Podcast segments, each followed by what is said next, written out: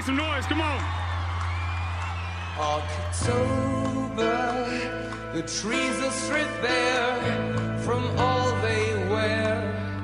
What do I care? October. It's just another work day. You serious, Clark? Oh, how I hate to see October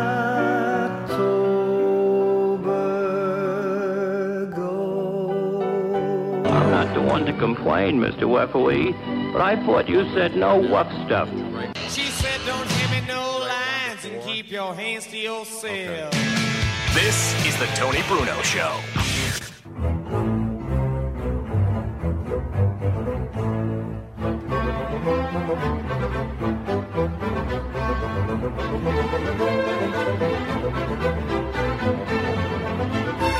Five weeks in.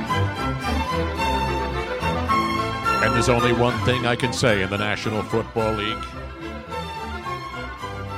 How about them Cowboys? How about them Cowboys? How about them Redskins? How about that Jay Gruden? The smartest man in America today, ladies and gentlemen, is Jay Gruden. He knew he was going to get fired, and he got fired. He knew he wouldn't get fired next week after the Washington Redskins presumably could beat the Miami Dolphins. So they called him up at 5 o'clock in the morning, they being the hierarchy of the Washington Redskins, at 5 a.m. instead of last night, yesterday afternoon after the game. I said, Jay, why don't you come down to my office so we can fire your ass?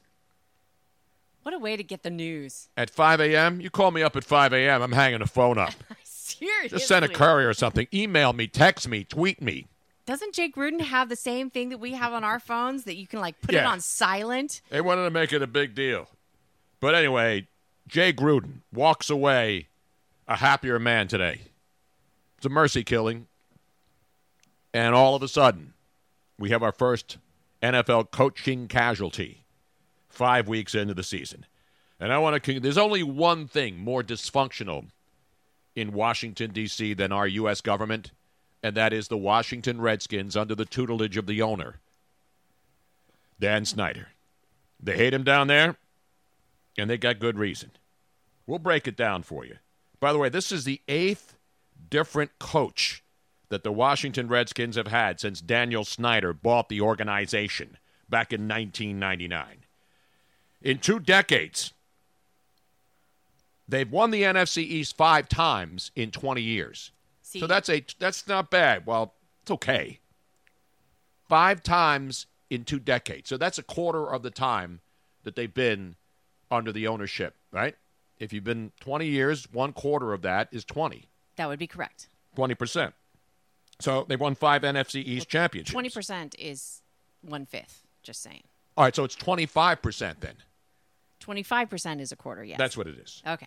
So 25%. So if you want to look at it from a positive perspective, the Washington Redskins have won 25% of the NFL NFC East championships since Dan Snyder brought them 20 years ago, 1999. And again, don't ask me to do extended math. And what have they done? Five times in the East. They did. Uh, They were first in the NFC East. The last time was January 2015. Remember when they won the NFC East? That was Jay Gruden, and everybody was going crazy. Jay Gruden.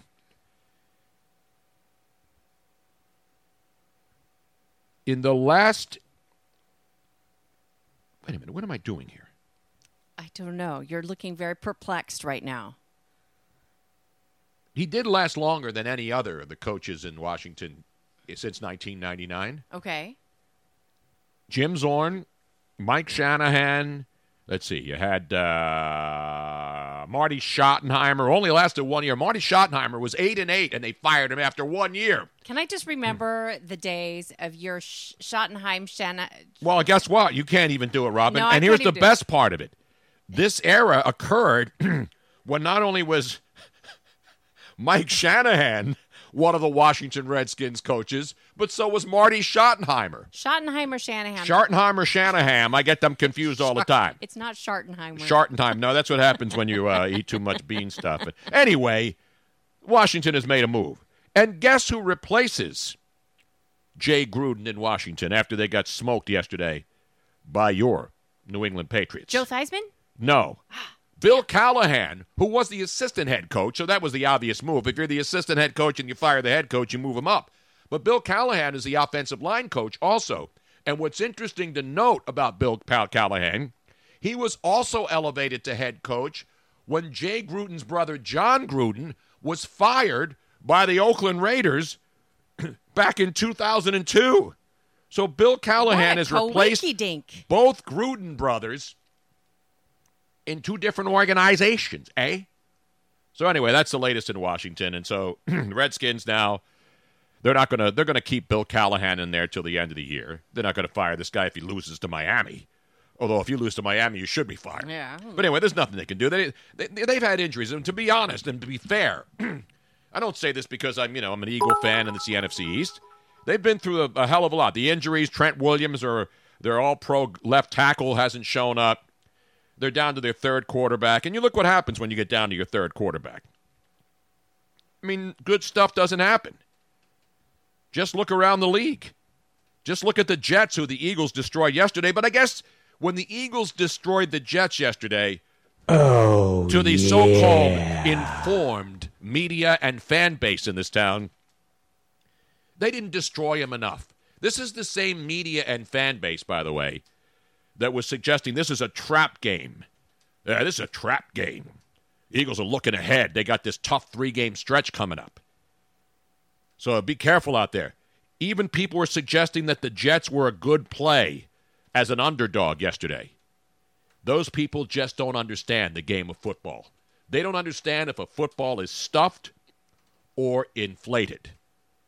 But now, of course, they're all out there saying, you know, Carson Wentz, man. Carson Wentz. I mean, come on, man. He's just not impressive. He's just not good. Look at his stats. Look at all those stats. You know who's looking at his stats? Fantasy dorks.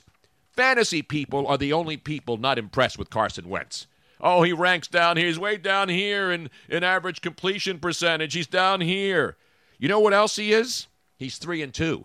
You know what else he is? He's a couple of drop passes away from being five and zero. That's what Carson Wentz is.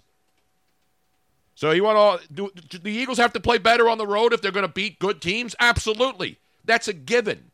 But the problem that I have with the media, it's not because I'm a Carson Wentz lapdog or apologist. The people who overreact to every game, win or loss. Here in Philadelphia, we overreact to wins. Forget about losses. Of course, people's heads explode when the Eagles lose.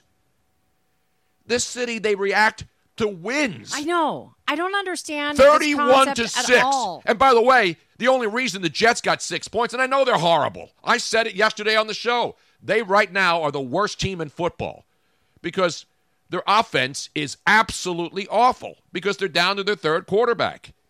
And we knew their offense was awful. The stats all told you how bad they were. Third down, first down, they can't run the football, they can't throw the football. And the only reason the Jets got a touchdown is because uh, the Eagles fumbled a punt return and hand delivered a, a gift touchdown where they ran a, a, a reverse, a double reverse to get a score. Or else the Jets get shut out in that game. So the good news is the Eagles defense feasted on a team that they should have feasted on and got 10 sacks. The Eagles offense did enough, all they had to do to beat a bad team that, oh, by the way, despite their secondary issues, the Jets defense was a top 10 defense coming into this game statistically. So if you want to use statistics about how bad Carson Wentz is, then you got to use the same statistics on how the New York Jets defense, especially up front, and, and you know, Jamal Adams was a beast yesterday. So it's not like this is a really, really rotten defense. So anyway, you know, overreact all you want. By the way, the baseball game is just underway, and Jose Altuve has just left the Tropicana Field yard. And the Astros, who are in a position to try to get the sweep in Tampa Bay down in Clearwater, lead already 1 nothing the Philadelphia Eagles down there in Tampa in an elimination game. And the Tampa Bay Rays, of course, have to win or this series is over in a three game sweep. I'll get you up, up to date on all the other baseball, but that just started. Charlie Morton on the mound for your Tampa Bay Rays. And what's interesting to note, Robin, in this game, which is just underway, Yes. is that the pitcher today for the Houston Astros, his salary this year, $31.5 million, is more than the entire salary of every player on the Tampa Bay Rays. Do you realize that? you take the salaries of everybody? every single player, except the ownership group. I'm talking about the players. Right. Their roster combined makes less money than the starting pitcher Wow. of your Houston Astros today, and of course the starting pitcher for your Houston Astros today Can we say that seems unfair? is Zack Greinke. Zack Greinke makes thirty-one point five million dollars. Not the entire organization, but certainly the starting lineup. So it's one nothing already. We got four elimination games for home teams today in baseball. How many elimination Rebel games Man. today?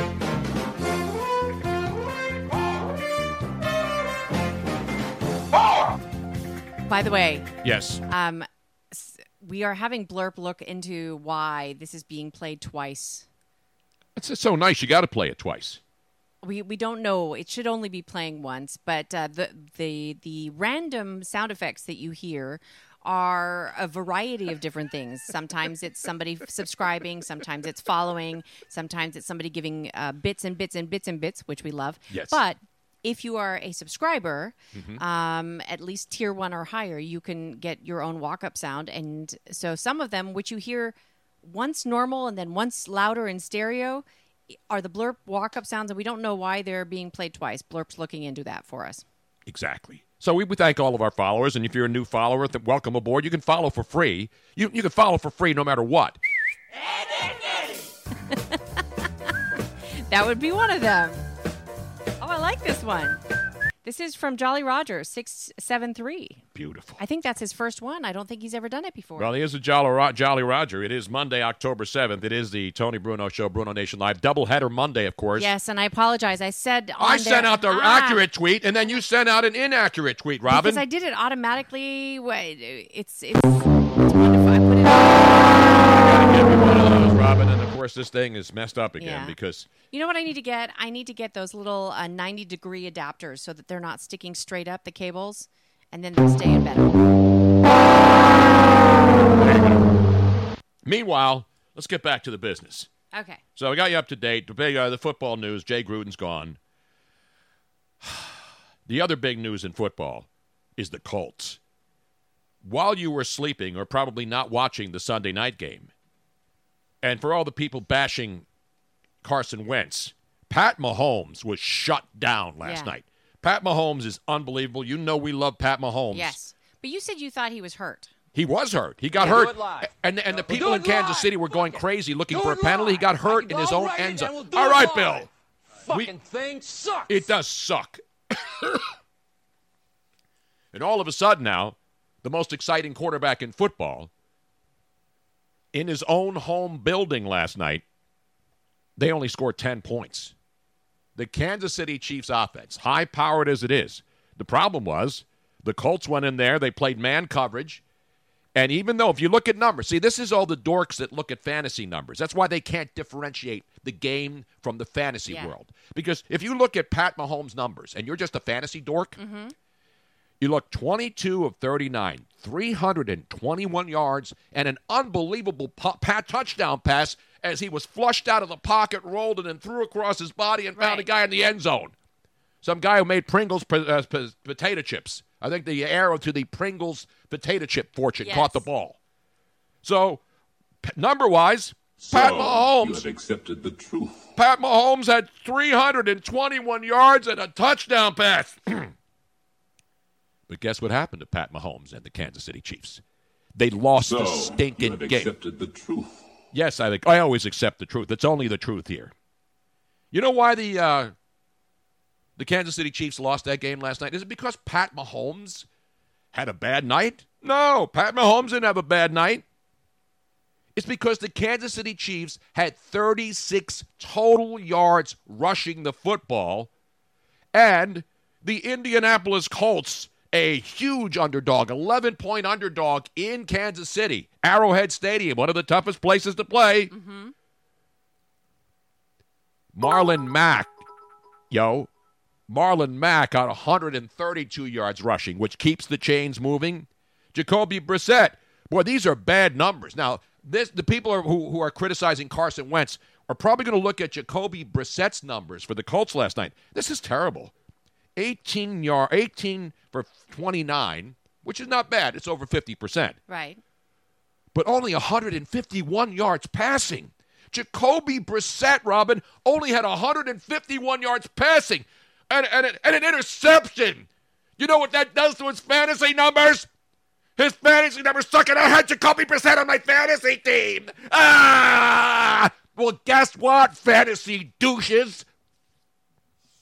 Jacoby Brissett and his team, with his measly 151 yards and an interception, won the frickin' game, douches. That's why fantasy football is Hitler. That is why so many brains in this country have been absolutely fried away from the reality of the game on the field and more into the stats. And you look at all the stats of the guys who throw for millions of yards, and most Sundays they lose. They lose the game because when you're throwing that much, that means you're coming from behind, and that means you can't run the football. It's that simple. And the Colts last night. What's the matter, Robin? How do you really feel, Tony? And again, you can play fantasy uh, as much as you want. But when you don't live in reality, the reality is the numbers that Jacoby Brissett put up last night. To most fantasy fans, they're pissed off because he didn't get him a win. Right. He didn't. He had Brissett, but oh man, he only had a he only had 151 yards. You got to give me more than that on the road against the Kansas City Chiefs when you win the game as an 11 point underdog. That's the problem with fantasy football, Robin. That's the problem in a nutshell. You look at Pat Mahomes' numbers, good. It's bullshit. These people are worse than stinking analytics geeks. Than Gabe Kapler, the same guy that they hate because he uses analytics, are the same people who use these numbers to determine whether a player is good or not. It's a joke. now, No Fly Zone said Dak had a hell of a day in fantasy. Too bad he's just an average quarterback. Yeah, look at Dak Prescott's numbers. Yeah, too bad he's an asshole, too. Well, he's an asshole, but that's a different thing. We don't care about assholes. Yeah, don't we do. No, we don't. I don't care whether these guys are assholes. Is he a criminal? No. He's not a criminal. He's just a guy who's full of himself because when you're an athlete and you play for the Dallas Cowboys and you do okay, and he's he, listen, he's not terrible. I'm not going to rip Dak Prescott. Yeah, but he was an asshole to me. Yeah, the, you so you can dislike him. I don't I dislike, dislike him, him. because he was an asshole. I mean, he didn't assault you. He didn't do anything. No. He was just being a dick. Oh, my God. It was just so. That's not why I, I, I don't even dislike the guy. Do I think he's a jerk? Yeah. He's like a lot of athletes. Not all athletes. A lot of athletes who are, are humble. Patrick Mahomes is still a Is- humble kid. Humble the night. I mean, he was raised well. And I'll tell you what, you give me a choice between Patrick Mahomes and Dak Prescott, I'm taking Ta- Patrick Mahomes every day of the week.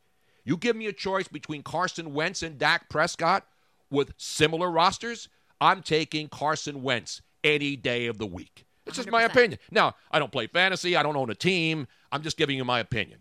So you can take your own fantasy quarterbacks for every, whoever you want.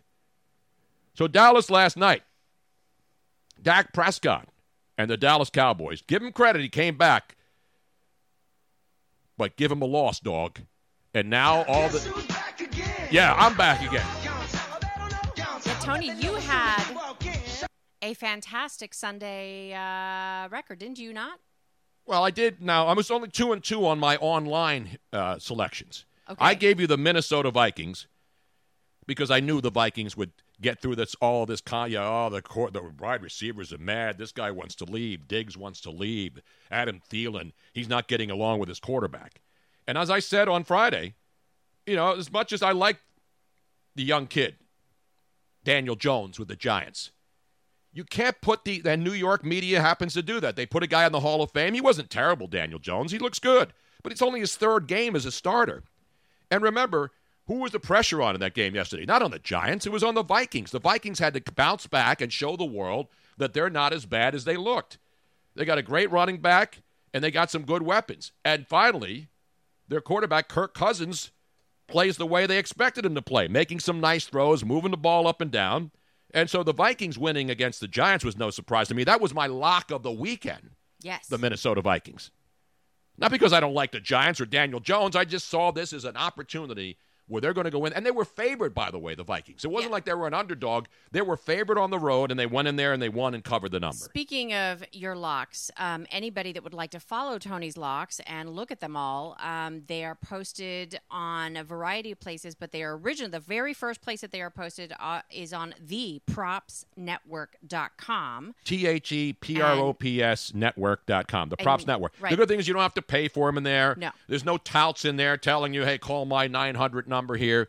All information, all uh, conduit to betting locations, All which are all legal. legitimate ones. Right. Yes. It's the all the all the legal, legitimate betting locations throughout the United States, and um, they they have information on each location. If they're running any specials, if they're running any promotions, they'll talk about that. They give you stats. Um, it is a fantastic place for any if you, if you want to take a, um, whether you're serious about gambling or even if you're just a newbie uh, it's a great place to find out information on how to do things and where to go Exactly. And that's where I post my picks every week. Now, I had a mediocre Sunday. It was 2 and 2. Now that your picks that- are but- also posted, by the way, on on the website tonybrunoshow.com. Right. So I was two and two on my picks that I posted Friday, and then yesterday during our Eagles pregame show, Mm-hmm. Right. We gave picks on the Eagles game. Yes, because the Philly Godfather, um, he's a regular on the The great Philly Godfather. uh, the simulcast that we do with 97.3 ESPN, Mm-hmm. and on there he came on again yesterday. yes, just like he did on Thursday night. We were both in lockstep with the Rams and the over on. I mean under or over on the Thursday night game, where we're seven and zero now on Thursday night football picks documented. So I gave my pick on the Eagles and the under, and the Eagles laying the 14 and the under being 43, and that was two more winners. So basically, I was four and two right. on the Sunday picks. Even though the the other two aren't shown on No, but those are prop document. The, the ones on the why you don't website, and I add. I didn't look. In other words, I didn't do what a lot of these touts do that charge you for picks. I didn't make a pick online and then go on the air somewhere else and then make an opposite pick of the ones Yeah. that I liked. And then the ones that I liked are you on there, and that you can't walk away from those. There we're two and two. Right. I love the Texans, and I loved the Minnesota Vikings. But, But I had the I had the stinking Chicago Bears. I got sucked into the whole, and it was my fault for listening to people like Bears. Luigi and all these other Have you people. not learned? Don't listen to no, no, no. I'm busting his chops. But it wasn't just Luigi. It was all the media honks, the Chicago media, Uh-huh. the NFL experts out there saying, man, and, and the Raiders, the numbers against the Raiders weren't good. The Raiders were 0 and 5 Right. when they uh, go on the road after a win. And so both teams went on the road. They played in London. But the Bears went in there. Oh, the Bears. Uh, Khalil Mack is really going to stick it right up Jon Gruden's ass for trading him. He's going to shut down the Raiders. Man, you wait and see what that Bear defense does against Derek Carr and those stinking Raiders. They got rid of, they dumped this guy's ass to Chicago, who's a great player, but I'm not knocking Khalil Mack. But the whole Khalil Mack is going to really stick it to Gruden for trading him away. Oh, by the way, the guy that he traded away the pick for, the pick that he got for Khalil Mack, turned out to be the Alabama running back who stuck it up the Bears defense's ass yesterday, Josh Jacobs. So what goes around comes around. And that was a bad pick. I got sucked in too, Robin. I got sucked. And not in a good way. so, anyway, the impressive teams, uh, to me, obviously, over the weekend, you got to give it up to the Raiders. I mean, the Raiders are 3 and 2. You got uh, the Vikings, re, you know, getting their acts together. Teddy Bridgewater, four touchdowns for New Orleans. How about the Saints? Teddy Bridgewater, 10 yard Teddy, they call him. He couldn't throw the ball downfield. Yesterday, Teddy Bridgewater goes out there and plays a great game, and the Saints win. How about Deshaun Watson? five touchdowns. Houston puts up 53 points on the, the, the team formerly known as the Atlanta Falcons. And that's another one of the picks. The Atlanta Falcons. I mean, you play an AFC team, the Atlanta Falcons, they are a guaranteed loser. And then not only did they lose the game, they gave up 53 points. And now this is a team that blew the 28 3 lead in the Super Bowl just a couple of short years ago. And now they're an unmitigated disaster down there in Atlanta. There's absolutely no doubt about that. That's not me not liking Atlanta or rooting for another team. That's just facts. The Atlanta Falcons are an absolute disaster. Broncos finally got a win. Arizona. How about that Kyler Murray? And how about the Cincinnati Bengal fans at home? I'm sure my buddy AJ in Cincinnati and all my friends in Cincinnati are going crazy. Oh, how about the they came back. They were way down the Bengals at home. And it looked like they had their first win locked up against the Arizona Cardinals. But then Kyler Murray did his thing, like he does that thing. And he wins the game, takes them on to a victory. And the Arizona Cardinals, I believe there will be a parade in Scottsdale today. There will be many women in high heels click clacking along in Scottsdale, Robin, going from one bar to another to celebrate the Arizona Cardinals' victory in the desert. Comb the desert.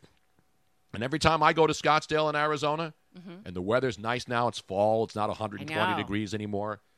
You want to talk about quality action. There's a reason to go visit my dad. Exactly right. Damn, it's, it's, it's a lot of quality there. A lot of, of course, it's paid for quality. A lot of it is enhanced quality. But you know, when you make a lot of money, sometimes you spend a lot of money to look even better. You know what I'm saying?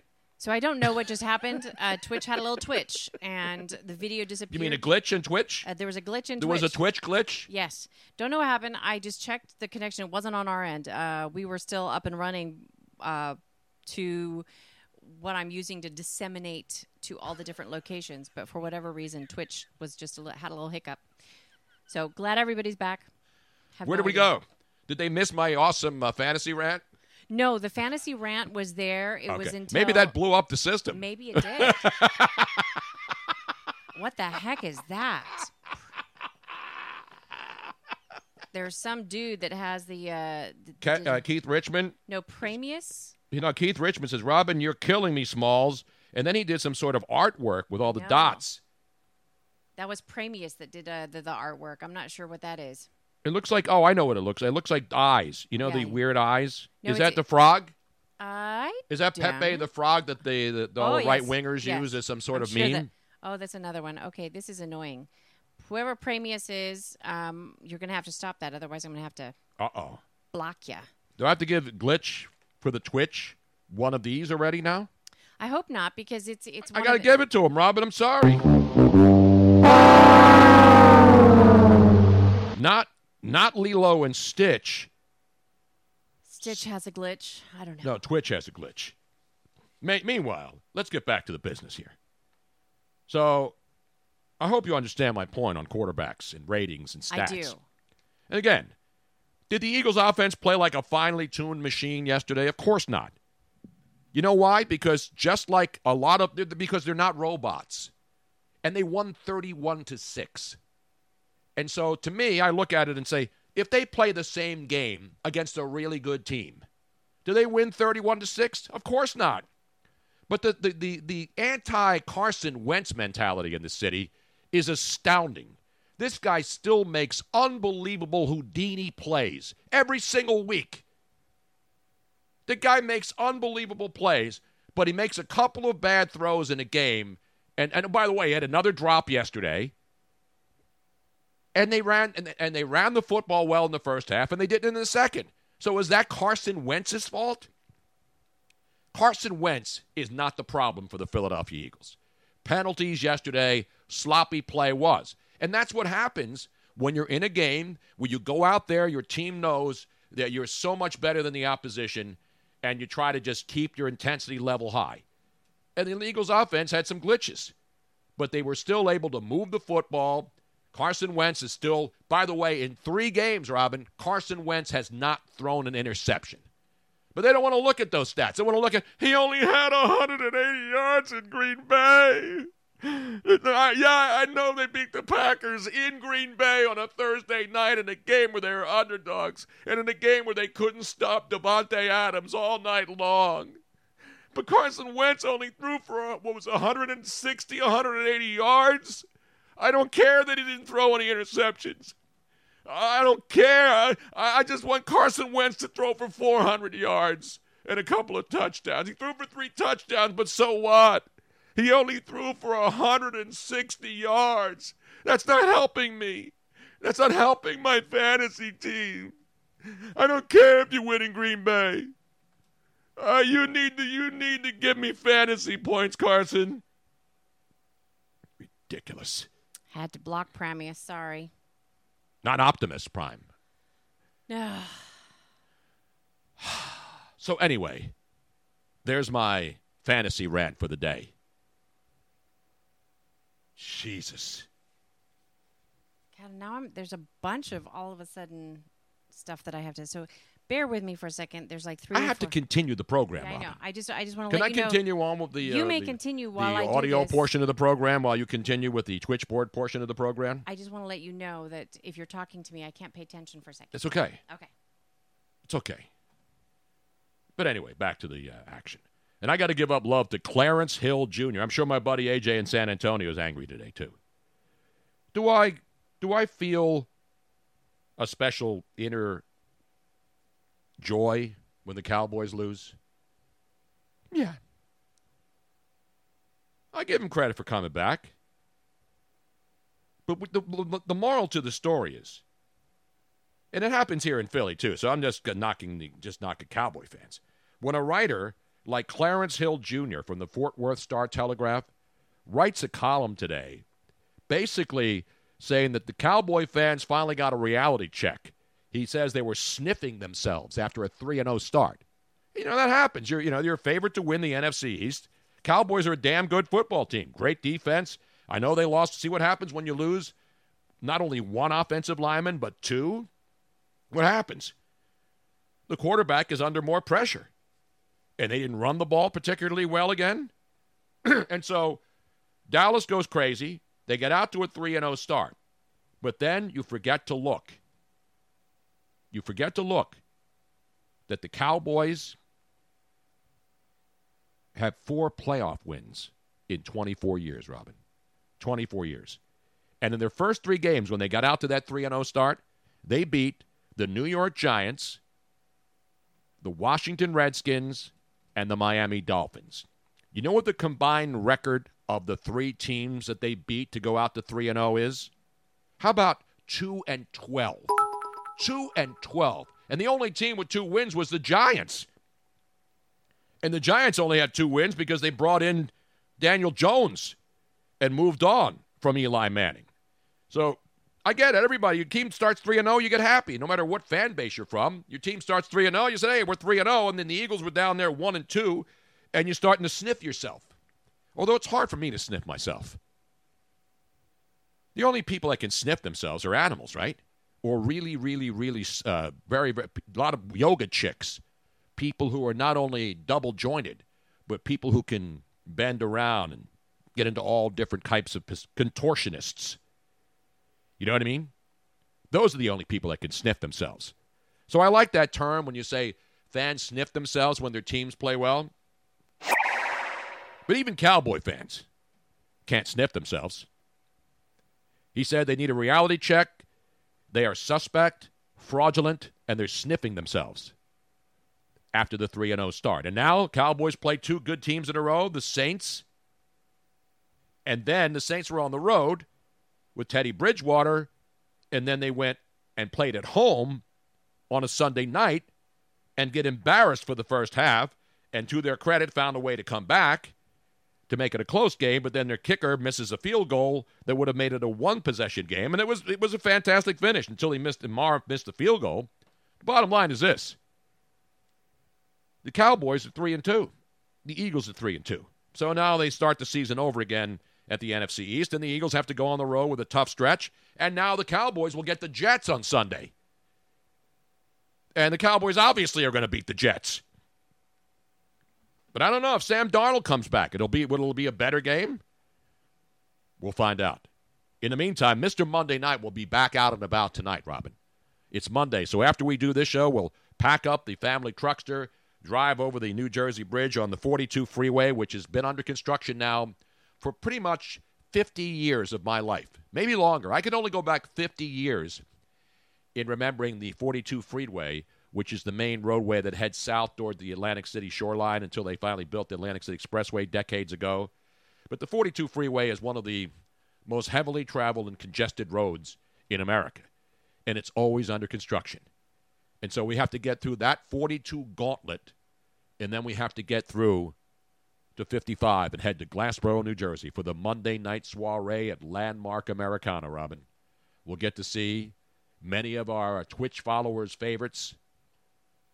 Who's the one uh, who's the one bartender, Robin, that everybody has their eye out for? Just give me a quick name, Robin, please. Is it Melissa? Domenica. I'm sorry. How can I forget Domenica? Domenica. She'll be there. The whole gang will be there tonight. I'll be there. Eytan Shander will be there. John McMullen, who, by the way, yesterday predicted the Eagles would win 31 to 7. And if it not for the stupid two point conversion, if they had just kicked the, the extra point, John McMullen, Eagle Insider, would have been dead on his prediction of 31 to 7. That's the kind of football expertise that you're getting when you listen to this program. And of course,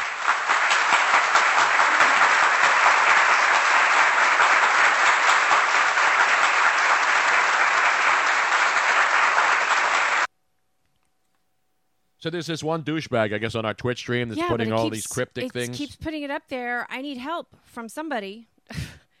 Even though I blocked him, for whatever reason, it's still up there. It's just stupid artwork. I know, but it's. I hate it too.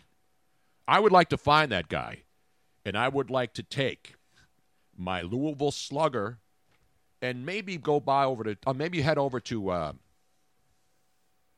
what's the place we love to go over uh, in Jersey? Joe, Joe Theismann just called and he says, "How about now?" Let's do it now. Let's do it now. Let's do it live. And in the meantime, all the people on uh, or on the Twitch stream, you can uh, just enjoy the conversation. You know what I'm saying? I can't use the bug assault on him. That wouldn't do any damage if we can find that person. Anyway, Joe Theismann, we're going to get him in a second because obviously Joe has his finger on the pulse of what is going on in our nation's capital. He's still a part of the Washington Redskins. He'll always will be. And even Notre Dame. But we're going to get Joe Theismann here in a second to get, get his uh, spin on this whole situation going down there. I don't think it's a shock that Jay Gruden was fired. I think the way they did it was a little Bush League. In fact, I saw a video last night after the game when Washington lost where the the owner, Daniel Snyder's limo, rushed right out of the parking lot underneath in the tunnels at a, uh, down there at FedEx Field. And then, of course, uh, the general manager, his uh, limo rushed right through the tunnel and got out of there last night at FedEx Field. And so they knew that something was going to happen. But anyway, that's what happened. And no one's shocked. And when you look at who they put in to replace him, Bill Callahan, Bill Callahan was the assistant head coach. And a man who's been there through all of these coaching changes. He was there before Daniel Snyder. Before Daniel Snyder actually bought the Washington Redskins, Joe Theismann was the man who kept the organization in the forefront of respectability and greatness. He is Joe Theismann. Joe, how are you, pal? Tony B, you're so kind. I appreciate those kind words. It's uh, a little rough here in town now. Is that because of the Washington Redskins, or is that because of the dysfunction in our U.S. government? Uh, well, you know, the, the Nationals lost last night. Yes. The Redskins lost yesterday, and um, I really, you know, I stopped following politics because it was so confusing. it, it's it's more like a fight than anything else. I mean, where nobody wins in the end. So I just decided to focus on sports for a change. But it's just, you know, it, the the Nationals have brought so much hope, and of course, Yep. Scherzer's going to go tonight. So hopefully we can get to a game five. And but the Redskins have. I mean, it was almost inevitable that something had to happen in the direction that we were going in. So it, it wasn't uh, a surprise that Jay got fired. I mean, they had to make some type of a move after uh, after the 05 start. Although, you know, I think back my first tenure under Joe Gibbs, we were 0 and 5. Marty Schottenheimer was 0 and 5, I believe, in 2001 early on, and both of those teams finished 8 and 3. That's what's interesting. So, you know, can can this Redskin team go 8 and 3? I don't know. And remember, Joe, last year this team got off to a good start, six and three. They had Alex Smith, then he gets hurt, and then obviously, you know, the wheels came off. And so, you and that's what they were thinking. They were thinking they finish six and three, they lose their quarterback, and then all of a sudden, you know, they they finish seven and nine. And I'm sure the ownership group and Dan Snyder and you know and Bruce Allen all thought, hey, you know, give the guy another chance. Seven and nine after what happened to that team, you know. Then Trent Williams holds out, and then you lose, you know, the, your young running back early. And again, I'm not making excuses, but there's a lot of reasons that this all happens, and it's not just that they don't have any talent. I agree with you 100%. And, you know, people would perceive these as reasons, or I should say excuses. But, you know, Jordan Reed, who he, around, he, he's, he's a terrific high end receiving tight end. Vernon Davis didn't play. He's another one that's filled in tremendously for Jordan Reed. The league's become a tight end based offense. Look at look at look at Philly, look at Kansas City. Um, you know, look at the New England Patriots. Even with Gronk gone, still the tight ends have a big presence. You look around the league, tight ends make a world of difference on a football field. You know, we don't have a presence in the middle of the football field to, to affect anything. I mean, we've got 11 guys on IR now, 46 over the last two years. I, again, for this football team to go seven and nine under Jay over the last two years, I thought he did a heck of a job. But but when you look at um, the product on the field, the amount of penalties that we've seen, we had 56 penalties in the first five games of the season. That's an average of 11 a game almost. And and so when you start to break it down, it's more than just the lack of the quality of, of athlete on the field. There are guys, Tony, that are starters in this league, and there are guys that are backups. If you've got a bunch of starters playing a bunch of backups, the backups will hold up for a little while, but not for a long time. And I think naming Bill Callahan, Callahan the head coach, was the inevitable one. And now Kevin O'Connell take over play calling. And Jay, you know, Jay admitted, like I think after the Giant game, he said, you know, I didn't do a very good job calling plays. And I was thinking to myself, well, maybe, you know, maybe Kevin could do it, and so now he's going to. He's the coordinator. He was the coordinator anyway. We're talking with Jay Theismann, of course. When you think of Washington, he's the first guy I think of, other than George Allen and of course uh, John Riggins and all the other legendaries. But Joe's my guy. And so when I wanted to get the pulse of what's going on down there, and now I'm seeing rumors about, you know, that, that Callahan's going to obviously coach the rest of the season. They're not going to fire him. You know, they're not going to do because you know Dan Snyder has never actually fired a coach in midseason. So this is out of the norm for him. But I guess he wanted to put Callahan in so that when they he wanted he didn't want to wait till after the Miami game because Washington, you would think, is still going to beat Miami, and so they're going to put Callahan in a position where his team's going to be favored for the first time and hopefully will be able to beat Miami, which really is, has nothing to play for. Well, you know what becomes even the more pressing question. I think I think you're right. I, I think they'll finish the season, and then they'll evaluate and start looking around for you know what they want. We're a young football team. I don't think they should go to the college ranks to try and bring a coach in from there. I, I'm not a big fan of college coaches coming in. Very few have had any kind of success. Know, Kliff Kingsbury's committed out there in Arizona, but that's about it. I mean, we've we've, we've seen some of the greatest college coaches come into this game and not have success. Um, and it, you just you reach a point where you have to do something. You have to make a decision. And and this football team, unfortunately for Jay, it had to happen at this particular time. And we, you know, you talk about the Miami. Well, we're going to go down to Miami. We're favored by six and a half points. You still have to play the game. Colt McCoy is going to be in his second game. But here's the big question: When and if do they decide that they want to get a look see at Dwayne Haskins? You committed a number one to him.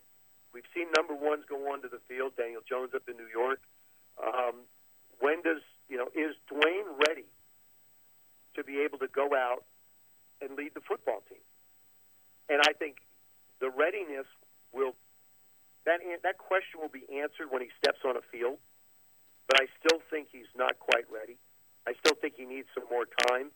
Um, certainly, the the lesson he had against the Giants um, didn't fare well, but you have to do that to be able to see where you are. Now, Joe, I've heard the rumors, and again, that's all I can hear is what, what's being reported. And a lot, I, I look at the legitimate media people, not you know the the nitwicks on Twitter who don't know anything but think they do. And again, Twitter's there for that for that purpose, and God bless them. But the bottom line is, I've heard that Dwayne Haskins was not a Jay Gruden favorite. That this came from upstairs, and that's why he was reluctant to put him in. But in the Giants game, to put him in there with no reps whatsoever was not smart. But then not to give him the full team reps and get ready for the Patriots. You know, if you're going to put this guy in, I would put him in. If I'm running the team, I use the number one pick. I now get him first team reps, sort of like what we saw with the Jets yesterday. You know, they gave I Sam. Darnold, they gave Sam Darnold all the first team reps, and then they throw out, you know, the kid from Washington State and, and throw him to the Wolves, and he gets destroyed. I'm sorry. I, I just I don't agree with you, Tone. You know, you and I agree on a lot of things, but I, unless he's ready to step out on the football field from a preparation standpoint, I wouldn't put him out there. Uh, you, you've got 11 games, um, and and let, let me let me explain something to you. Getting the first team reps doesn't mean a whole lot because that doesn't simulate the speed of the game when you're in it. I, I, I listen. You, you and I could read books, okay, on tennis. I could read all the books in the world on tennis, and then say, you know what? I, I understand tennis so well, Tony. You and I understand it. Let's, you know, let's take on Rafael Nadal and Roger Federer because we really understand the game. No, you have to be in the action to be able to learn what you do and do not know. And I think eventually Dwayne will get on the football field. But I mean, you know, this team has to travel to Buffalo. It gets the Jets, which is a pretty good defensive team. It has the Minnesota Vikings in Minnesota. I, I don't, I don't think it makes sense putting him in that environment when you don't have a supporting cast around him to take some of the pressure off him. Now, I hear what you're saying, Joe, but I look at it this way. We, you know, we see so many guys who get drafted. Back in the day, as you know, you drafted a guy in the first round. He wasn't starting. You were putting him. He, he sat and learned behind the starting quarterback, and eventually, you know, like Daniel Jones. I mean, Daniel Jones is this year. He didn't really have to wait that long. And then you put a Well, guy in there. let- let- let- I don't mean to interrupt you, but let me say this about Daniel Jones, okay? He comes from Cutcliffe, who, who was part of the Mannings. He's gone to the Manning camps. This this guy was mature beyond his years because of the experience that he had in college. Played 30 games in college. Dwayne's played 13. Dwayne was a one-year starter. I think Daniel was a two or three-year starter. Uh, like I said, the you know you basically had the same kind of coach that coached Eli and and worked with Peyton uh, at their camps. So I, I think the transition for him was a little bit easier going in. I'm more of I'm more of a, the Patrick Mahomes sit behind Alex for a year, learn the system, learn what we want to do. Then we're going to commit to you. That's what that's when I would commit to him. I wouldn't commit to him any sooner. No, I hear you, Joe, and you're probably right. Again, I'm just looking at it from a if you draft a quarterback number one, and obviously the Alex Smith injury threw everything into haywire. You know, you bring in Case Keenum, who's a nice quarterback. You bring in Colt McCoy, who gets hurt, and then he comes back and plays. But you got to have that guy of the future. And as you know, we've talked about this since the RG3 and how you know he was going to revolutionize things, and then he gets hurt all the time. And and so everybody thinks they get the guy when they get him. And here in Philly, you know, Carson Wentz, there are people complaining that his numbers aren't great, yet he's finding ways to win games. And so the world is crazy. Oh, you know, I was talking about the Green Bay win a little earlier. Oh my God, he only threw for 180 yards in Green Bay. He's not helping my fantasy team. And then I pointed out Jacoby Brissett last night, who only threw for 151 yards. Uh, but the, he got a running game going, and they beat Patrick Mahomes and the Chiefs in their building, who had 321 yards. Everybody looks at how many yards did he throw for instead of what the yards meant. one. I'll give you. I'll give you one more of yesterday. Last night, the Dallas or yesterday, the Dallas Cowboys and the Green Bay Packers. Green Bay Packers beat the Dallas Cowboys because their ability to run the football. Yep. I mean, it's it's and uh, you know I'm fortunate enough to you know have quarterbacked a world championship football team that's part of a world football team because I had a great running back. I mean, the running back position has major significance in the outcome of games. Nobody likes to talk about it because it's not cute and fancy. You know, it, it does. It's it's not wow kind of stuff. And but yet it's still the fundamental basis of football. Stop the run and run the football. You're going to win a lot more football games than you are just throwing it all over the park. And you're right. You look at the teams that are succeeding in the NFL this year with young quarterbacks. You got to run the football. The Chiefs couldn't run the football. They had 36 total yards rushing last night, and then Marlon Mack by himself. Marlon Mack by himself had 132 of the 180 yards, and just people. That's what happened with the Eagles. That, you know, they get an all, all new running back core, and then they were trying to get Sanders in there and you know Howard, and now that they mixed them up, they found a formula where that's how you win, Joe. You got to run the football to take the pressure off your quarterback. That's and then and here's the key. This is the key. You run the football, then you create the opportunities for your quarterback to make the plays that are necessary, of which he's going to have to make three to four in the course of a game. Maybe it's a third and long, complete, or a third and six in a crucial situation. Maybe it's that receiver breaking behind the defenders where you've got to lay it out there, and it's got to be a touchdown. It's got to be a big play. That's that's that's really to me what you get paid for. You don't get paid for numbers. I mean, I would I wouldn't pay for somebody to have numbers. I want to look at the quality of throws. I want to look at in, in certain situations how do you perform. That's what's important to me. If I throw 20, 20 passes a game and I compl- and I complete nine of them, but three are for touchdowns because they come at a crucial time, and another two to, to pick up first down so that we can keep the ball away from the other team. I'm good with that. No, I totally agree with you, Joe. But we live in a world, you know, and I go off on fantasy people. But listen, fantasy is important. A lot of people play it; keeps them involved in the game. I get that. I, I don't play it. That's fine. I think fantasy is great. You know, and now you know I think people have to, you know, they have to reconsider a little bit when you start talking about fantasy people. Now you almost have to think about, you know what? Maybe I'll maybe I'll start, uh, you know, maybe I'll go running back here and take a lesser quarterback, which you can get cheaper, and and and, and you know go defense in uh, in the running game. No, I hear you. But when you look at quarterback, when you look at the Sunday recap of the quarterbacks, you know, they put up number one, and he's got 400 and something yards, and then he loses. I mean, you- see, most of the time when you see quarterbacks who have thrown the ball 50 plus times and have 400 and something yards, they usually They lose because they're throwing when they're coming from behind or unless they're really playing a bad opponent. That's why people are mad at Carson Wentz here, Joe. They go, oh, Carson Wentz got a win, but his defense got 10 sacks, and, you know, their offense was sloppy. No one's disagreeing with that, but, but people assume that because they played sloppy against a really bad Jet team, that human beings aren't saying, well, you know, we got a road trip now. We got to go to Minnesota. We got to go to Buffalo. We got to go to Dallas. That the players don't think about that. They still went out and won 31 to 6. Yeah. So you know, I mean, you know, they're they're happy. Okay, the Jets aren't. No, but the fans aren't happy. The, the fans who have the, the Carson Wentz alleged fans are upset that Carson Wentz isn't putting up the monster numbers. He hasn't thrown an interception in three games, but apparently that doesn't matter to people who want to see him throw for 350 yards I- every I week. Think, I think it matters to him. You know, Philly's always been so nice to me. Come on, Joe. They love you better than they loved uh, Jimmy Johnson in this Oh, town. Come on. hey, They never threw snowballs at you, J- uh, Joe. Why is it called the city of brotherly love? I mean, there has to be a reason. I keep looking for one, but I guarantee you, there's got to be a reason out there. There's only one answer for the Washington Redskins, Joe. You must buy the team. You must buy the team from Dan Snyder. I, I know you know Dan Snyder. I know you're in the organization, but you know the one common denominator here. And again, I don't, I don't know Dan Snyder, but it seems to be that you know somebody posted up on our on our page. You know, before Dan Snyder, you guys are winning Super Bowls and you were successful. Even though you know you had a coach and George Allen, who they always used to trade the number one picks away and go out and get talent. That's a different era. But the whole Dan Snyder is the problem. Do you believe Dan Snyder is the problem and has to sell this team to get this thing fixed? I do not vehemently. I vehemently deny that. He doesn't. He doesn't throw the ball. He doesn't catch the ball. He doesn't block. He doesn't tackle. He doesn't do any of those things.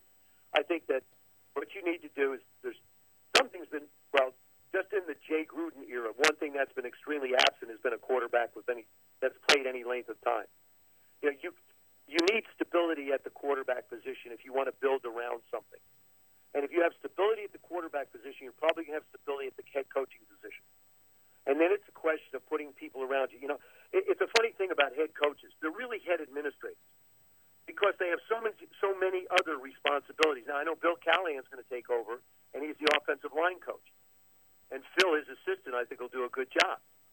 I mean, there's there's a lot of things that have to happen, um, and demands on a head coach's time. You know, to me, you, you, look at a it's the coordinators that really control the game. You know, in, in the case of Washington, Jay wanted to call the plays. I asked him in training camp a few years back when I when he was going to call the plays. I said, "Why?" Because I want to. Okay, there's enough reason for me. You're the head coach. And then a couple weeks ago, he said, "You know, I, I need to do a better job calling plays." Well, then give it to Kevin O'Connell, who's now going to be the offensive coordinator. But you know, Jay will, Jay will wind up as a coordinator, and I think do an excellent job in this league. I mean, what he what he managed to get out of this football team in the last couple years is amazing. To go seven and nine with the amount of people that were hurt. I mean, he's had seven quarterbacks in the last what seven games, I think, seven or eight games. You just it, you can't win. You just it, it just won't happen, Tone. No, I hear you, Joe. And that's why you know when you get a when you get a guy like a Carson Wentz in Philly, and Philly's been lucky with quarterbacks. I mean, you know, going back to uh, you go back to Jaworski, who they took uh, from the Rams, and then he leads them to a Super Bowl with the Vermeil era. Go back to Randall Cunningham, who never won a Super Bowl and probably should have at least been in one in Philly, and certainly was so close to one in Minnesota. So they've had good Donovan McNabb era. I mean, the Eagles have had good quarterbacks. But not good enough to win a Super Bowl, and that is not just because the quarterbacks weren't good enough. It, you know, it's the whole system around them. It's the coaching. It's, the, the yes. It, it, it's the team. I mean, you know, the New York the, the, the Buffalo Bills don't have a ring because the kicker missed a kick. I mean, look at how many look at how many games over the weekend were decided by kickers missing kicks. Yep. I, you know, there's 32 teams in the National Football League. I have no idea what the number is, but I promise you, it's somewhere around at least six. At least 20 percent of the teams in the National Football League were affected either positively or negatively by kickers. Yep. Ask the Dallas Cowboy fans today about the kick. Now, again, Yeah. that didn't cost them a game, but it cost them a Well, chance yeah, to make it a one possession game. Ask the Tampa Bay Buccaneer team against the Giants. Yep. You know, Adam Vinatieri goes out. They were they were posting Adams numbers, which are not Adam Vinatieri like numbers. I mean, it's uh, for some reason there's a there's a kicker virus going around now. Yeah, but Vinatieri did kick four last night in that Colts win. But the interesting thing, you talk about kickers. How about the Tennessee Titans kicker? He misses four field goals in that game, and that's 12 points off the board. Now, a couple of them are ridiculous, 53 yarders. You don't expect those to be made, but they lose a 14 to seven game, and their kicker misses four field goals. How about the New England Patriots? Their kickers haven't hit surgery. Yep. See, I mean, you know, I, I, again, it's uh, almost. I, I forget the statistic because I was broadcasting. I, I was a little closer to it, but um, probably twenty to twenty-five percent of the games on a Sunday, Monday, Thursday, whenever, are going to be decided by kicks. Yep. And, and you, you know, and, and the, the Tennessee game, in, the, the the Indianapolis game. I mean, again, when you- you're in a defensive battle, those three points, they're gold. They're gold. And if you miss it, it's deflating because you know you, you know you're in a slugfest. You know you're not, you know you're not going to score a lot. You know they're not going to score a lot. So whenever you get an opportunity to put points on the board, you have to capitalize on. 'em. Yeah, and Vinatieri, to his credit, made three big ones last night in a game where they needed him to make those kicks. That's why he is who he is. He'll be in the Hall of Fame someday. Absolutely. And should be. Last thing I got to ask you about, since you follow all of this stuff, is the, the whole Carson Wentz uh, conversation. You've watched him play. I mean, the guy still makes a couple of magician-like plays yesterday where he ducked under a guy on a rush, you know, and was able to make a nice throw. What's your, as you see Carson Wentz now in his fourth year and obviously healthy for the first time because he's moving around, he's not running around a lot, but what do you, what do you see in Carson Wentz now? Do you see any improvement? Is he a problem? Is he a guy who can win a Super Bowl? Because no, because of the Foles stuff, Joe. You know, you know, there's always that. Well, Foles won the Super Bowl. It wasn't Carson Wentz. No, Foles didn't win the Super Bowl. Nick Foles quarterbacked the Philadelphia Eagles to a Super Bowl victory. That's the way you have to say it. Absolutely. The defense of the Philadelphia Eagles, in my opinion, were the ones that made it. You know, they they were the ones that that sort of carried that team through the year. Carson Wentz is not a four-year player. He may he may be in his fourth year, but Carson Wentz is about a two and a half year player. I count the time he was hurt, and I count the time that he had to spend rehabbing and not working on his trade. I like so many things about him. His competitive nature, his athleticism for a big guy, which is really, you know, impressive to me. I think he can put the ball in places where not a lot of guys have the arm strength to do it. There's there's a, a myriad of things that I really like about Carson, and he's only going to get better the more comfortably he becomes with Doug. The more comfortable they become going forward. Remember, it's a little bit of a change too, because you know Frank Reich was the, the play caller a year ago, and, and Doug. So you know, there's a little bit of change there that he's dealing with. A little bit of uh, you know, what's the personality of the play caller? Are are we on the same page? Um, but you can count on Carson twice a game to perform some type of a Houdini, Houdini escape, and and all of a sudden, you know, you got a big play. He did it against the Redskins a couple of years ago, twice. I saw a play-by-play cut of you over the weekend, Joe. Back in the day when you- when you were on ESP, or ABC, it was an AF, A, ABC game uh, where you know the you know, the Oh, three we man. did the uh, we did the Music City Miracle. That's right. No, that, Yeah. I love those old call. Well, you know, with uh, with Maguire and the whole gang there, and Oh, of course yeah, Mike Patrick, Mike Patrick. Yep. I, I got a kick out of it too. I, I mean, I, I enjoy. I, I, it was fun. I, you know, I, I sent Mike a text, Patrick, after. I don't have Paulie's contacts because he's on a golf course all the time. I wouldn't take it anyway. But um, I sent Mike Patrick a, a text, and I said, you know what? It was that was fun. We had fun doing this thing, and it was a, a terrific game. I mean, that game was over. And I, rem- I, I remember that day because I remember going down into the tunnel after it was over, and the Buffalo Bills were still just shaking his head. Wade Phillips was just still shaking his head. And you see, Wade made a very bold move in that game. He benched Doug Flutie and played Rob Johnson. Yep. So yeah, it was uh, it was something special. See Steve McNair out there and everybody. Yeah, that's good stuff, man. That's that's what's great about sports. We have memories, and you know the fact that you and I have known each other for a long time, we always make new memories, Joe. Absolutely, absolutely, Tones. Always great to talk to you, Joe. So, well, now are you taking your name out of the hat Yes, For- I'm for- not. in, for- I'm not in the running for general manager or Never next been next? Hasn't been announced anywhere. It's on your show, and, and it's. I am not in the running for anything that has to do with the Washington Redskin, uh, as far as uh, manager, general manager, anything. Can you unequivocally deny that you will not be the next coach of the Washington Redskins in 2020 or the next general manager of the Washington Redskins? Unequivocally, I can deny that I will not, nor will I never be the general manager or the coach of the Washington Redskins. I'm going to root like heck for whoever it is, and um, then we'll go from there. What about the restaurant down in uh, Alexandria? Yeah, we just did a remodel. I, it's uh, it's on Diagonal Road in Alexandria, Virginia. It's called Joe Theismann's. We just finished a remodel, and very proud of it.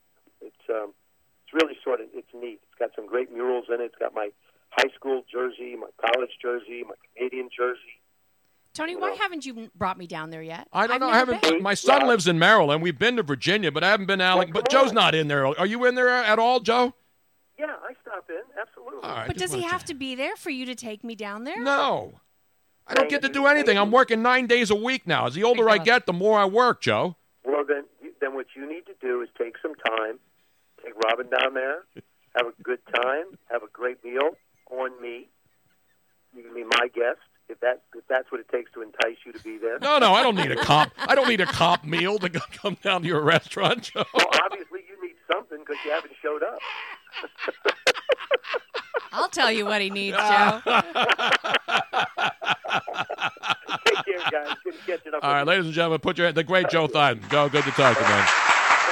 There he is, Joe Theismann, ladies and gentlemen. You notice I didn't call him Thiesman one time. I know that was. I a- always do the Thiesman thing, but not this time.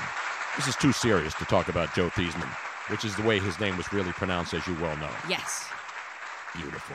I love him. I have. I still have You have. dissed him over the weekend, though, Robin. How did I diss him? Remember we were joking about why? Remember we met, I mentioned Joe's name on the show. I said they need Joe Theismann to go back out there and quarterback. Yeah. We were talking about the Redskins not using Dwayne Haskins, I said run Joe Theismann out there, but don't bring out. You know who I was talking about? The man who broke his leg on television. But the great Lawrence Taylor. yes, but and then I, and then you and then I oh then we are talking about his age. I said you know Joe still that's what it was. I Yes. said you know Joe still looks great, man. I said he's you know he's around my age and he's seventy. He's older than me and he still looks good. And you said he doesn't look that good or something like that, Robin. That was a diss. You're lucky I didn't bring that up to Joe. That would have been the end of your comped diss. meal No, at Joe remember- Theismann's in Alexandria, Virginia. no, no, no, no. I vaguely. I was. We I, may have to go back to the tape. I was under the impression. I mean, I seem to recall that I we were talking about the age, and I just knew that he for he looks absolutely amazing, and I just knew that he was a little bit older than you, and it was actually more of a. I was so impressed at how look how good he looked, knowing that I knew that he was older. That's what it was. No, I, I think it uh, no, a. Robin. We're going to have to go back to the tape. Yeah. We're going to have to go back. By the way, while we're on, I didn't want to break into Joe to do a baseball update, but that Kevin Kiermaier left the yard deep, almost hit the speakers with a three-run dong. Kevin Kiermaier has put such a crock of shit. No, shit. it's not. It's a hell of a ball game. I mean, you got, you know, you got, uh, you got Zack Greinke out there giving up a three-run bomb to Kevin Kiermaier, and the Tampa Bay Devil Rays have taken a three-one lead, even though they don't play in Tampa. They play in St. Petersburg, and they are simply the Rays. They got the Devil out of there a few years ago, and the Devil went back to Georgia. Yes, he did. As someone once the said. Crossroads. Um, Bert and Gus, Robin has high standards, just like her high alcohol IPAs. standards, man. Yes, I do. I do have high standards. And um, that was AJ in San Antonio rejoining the stream. So yeah, weird things were happening. I don't know if it was a um, a that, that we were trying to be hacked. We certainly were hacked by three separate Yes, we had a hack attack going on here. Man, and it was I, I was blocking them on the stream chat, and yet they were still showing up. It was an onslaught. It was like the Chinese government has actually Good God Almighty! So invaded us. Now it's all clean. Robin's been working hard. I the, the almost the, background. entire Joe Theismann interview, I was furiously trying to figure out. I had to go back into the Twitch bowels of the channel moderation on a whole different page and um, block them within there from the. Anyway, nobody wants to know how I did it. Let but me it give you a wrong, uh, roaring round of applause, Robin, because that, that was that was sheer professionalism. Luckily, you know, I could talk to Joe for an hour, Yeah. which I've done in the past, especially at, when we were up at Tahoe. Yeah, was, But uh, but that was good conversation because we talked about what's going on in Washington, which is the big story of the NFL. Until Mr. Monday Night goes back and does his Monday Night appearance. Mr. Monday Night's in a little slump here. He needs to bust out of it tonight. Oh, maybe he needs need- to snap out of it tonight. Maybe you need a slump buster.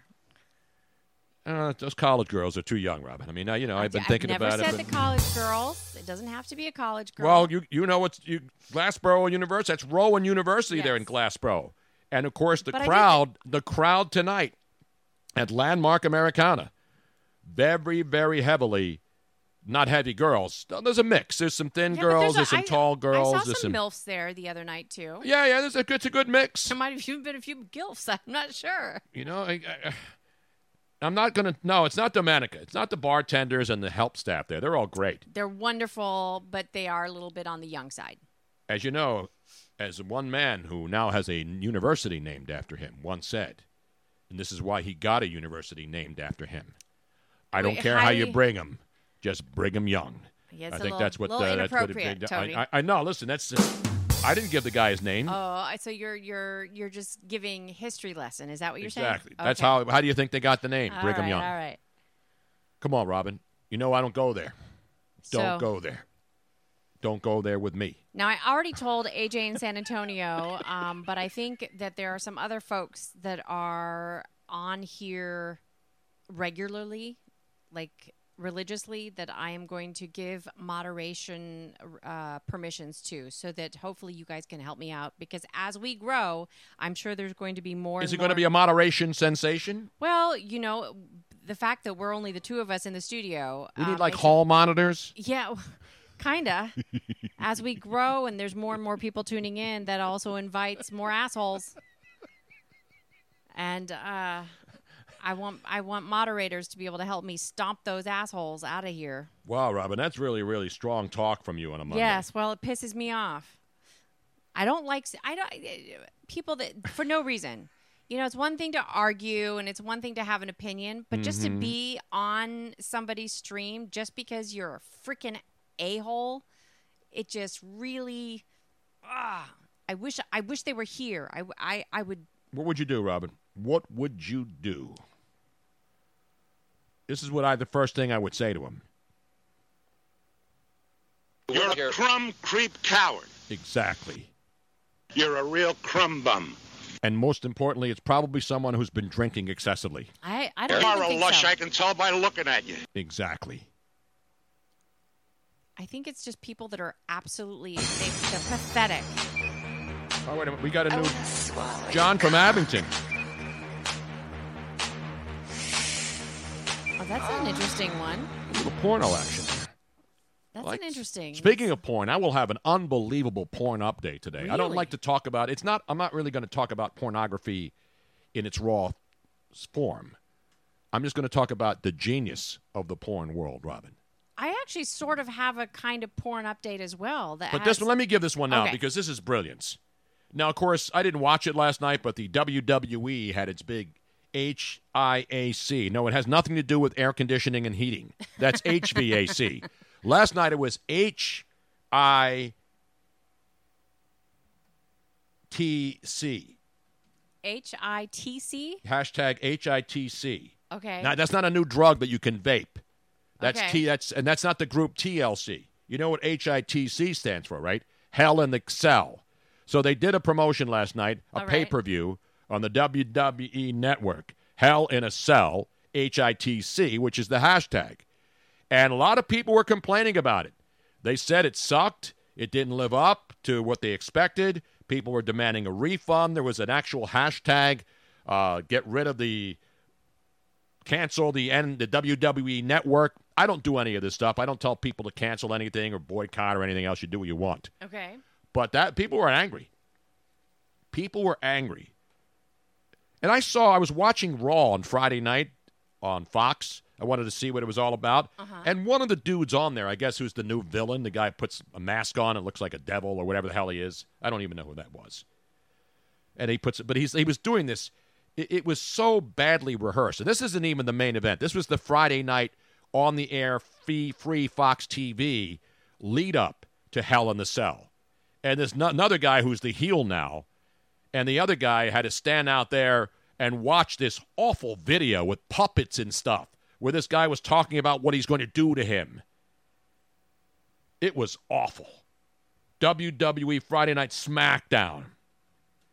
And so that was the pimp. That was the free TV. Let's get some, you know, let's get some uh, pay per views generated here. And I'm telling you right now, Robin, you know me, I love entertainment. That's what I'm all about more than anything else. That was awful. And I'm talking about the prelude to this thing. I don't know the guy's name because I don't follow it religiously.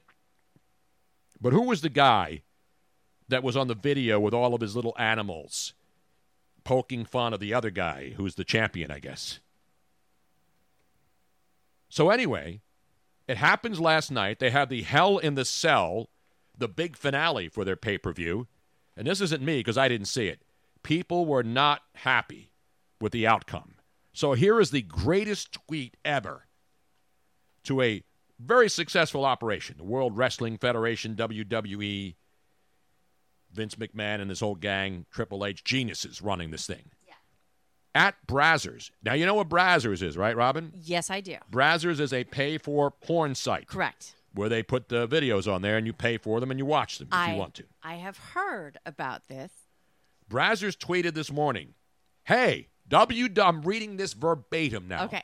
Hey, WWE, let us know if you need advice on how to craft logical and coherent oh, storylines with satisfying finishes.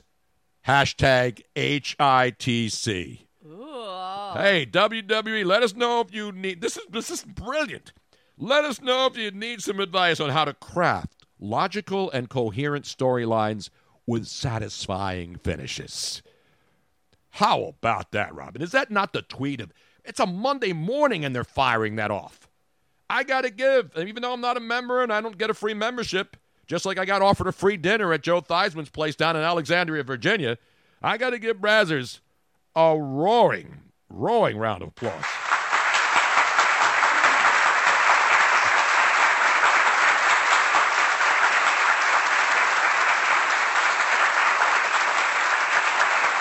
People were chanting AE, AEW on there. Of course, the new upstart Jim Ross organization. That's how bad that WWE, the Hell in the Cell, was last night. Wow. You can't put together a big pay per view like that and then leave the people. No, you definitely can't. When wrestling people think you've ripped them off, you know you don't have a good shtick going on here. You know what I mean? Because, you know, wrestling fans are they're loyal. They want to be entertained, they want to see good stuff. These are great athletes. These are performers. You get all this time to lay something down. I don't mean Brazzers. They're laying down the good smackdown all the time. So Now, now, here's one of the storylines Okay. that the uh, that Brazzers put up lately that was better than the WWE Hell in the Cell last night. Excuse me while I whip this out. That's all you need, and then there's a satisfying conclusion, which there wasn't in Hell in the Cell last night, Robin. Not my opinion. Not my opinion. so Tony. Took me a little bit to find it. So I do have this They should of. have Friday Night Brazzers on TNT They should, or USA Network. but that would be a pay per view.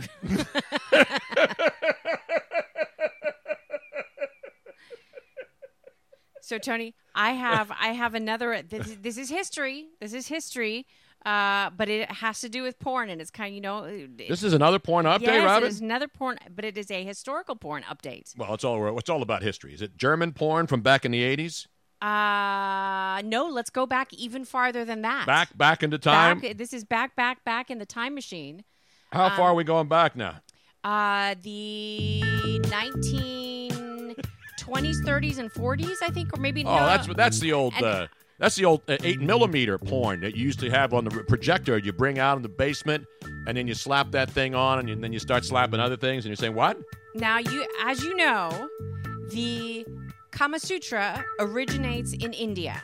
Yes, I love the Kama Sutra. It is. I wrote the pre- prelude to the Kama Sutra, by the way, or the forward. How old are you?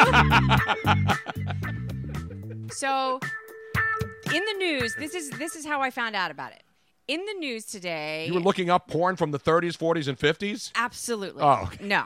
Um, in the news today, it's like it's it's a big deal, I guess. In the um, news. that a London court has decided that the heirs of the wealthiest man in the world back in the 1940s, 50s, and 60s, Nizam of Hyderabad, Nizam, oh, I had some of that the other Um, night right here at the Satay place. It was pretty which good. Hyderabad and the surrounding areas turned into Pakistan. And the Mm-hmm. And now they're going to blow each other up. Yeah. India and Pakistan are going to have um, aiming they, nukes. the he had deposited over a million pounds in a British bank back in the 1948, and it has just been sitting there. And Mm-hmm. How many pounds? Um, well, at the time, it was a little bit over a million pounds, which is now worth almost 40 million pounds with all the interest it's accrued. Mm-hmm. And of course, people were fighting over it. Pakistan said it belonged to them. India said it belonged to them. But the court actually ruled that the um, dependents of, or de- the descendants of this king, sultan, whatever his name, Not the Sultan of Brunei. no, Not the Sultan of Swat. um, they said that he, uh, that, that their descendants actually get to split this whole thing up. But the important Where does the porn come into this? the porn it comes into this so i was reading this very interesting article because it's historic and i was kind of interesting and um, he made all of his money uh, in the jewel business in pearls and other types of jewels and like the the very famous um, uh, necklace on queen elizabeth it's the that was Not the pearl necklace. That was a different. yeah, that was different. was different. But I'm scrolling, you know, I'm reading, I'm reading, I'm reading, and it turns like like he as he got older, he became very weird, and he had like all these concubines and stuff like that. He started filming all of his conquests. He Way did? back when he had hidden cameras all over But the this palace. is this is like film. There was no videotape. I know. so he had film cameras. Those And things were noisy. Photographs, f- a film way back when, all over the palace. Oh, dude. and He was the original. I know and- AJ saying, getting to the porn part, damn it. We don't need this isn't Downton He- Abbey, well, which is a long, thing. tedious, slow moving He- bullshit show. Tony. But He is the originator of Indian porn. No. The reason why India has so much porn is because of him. That's where it comes. Where, that's where the porn comes in. That took too long for the I- just like the WWE Hell in the Cell, Robin. That story took entirely too long to not have a satisfying ending. Get to well, the money shot exactly. there was a lot of satisfying endings for him. He he he like traveled with 300 women wherever he Man, went. I, I grew up in the wrong era. so I thought that that was very interesting. That, that We have the soundtrack that he would play behind these porns when he was doing them. Hold on, let me let me show everybody what this uh, porn god looked like. But apparently, you can you can find him if you so desire, and you would. all of his porn stuff still exists somewhere. There he is. Can I get where I don't see him? What's he look like?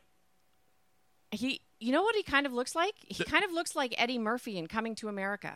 Looks like the dude that runs the Orient Express out there through India. That beautiful train ride, which I want to go on. The Maharishi Express. Remember, we saw the show. I saw a show on it. It's an unbelievable train ride that goes all the way through India.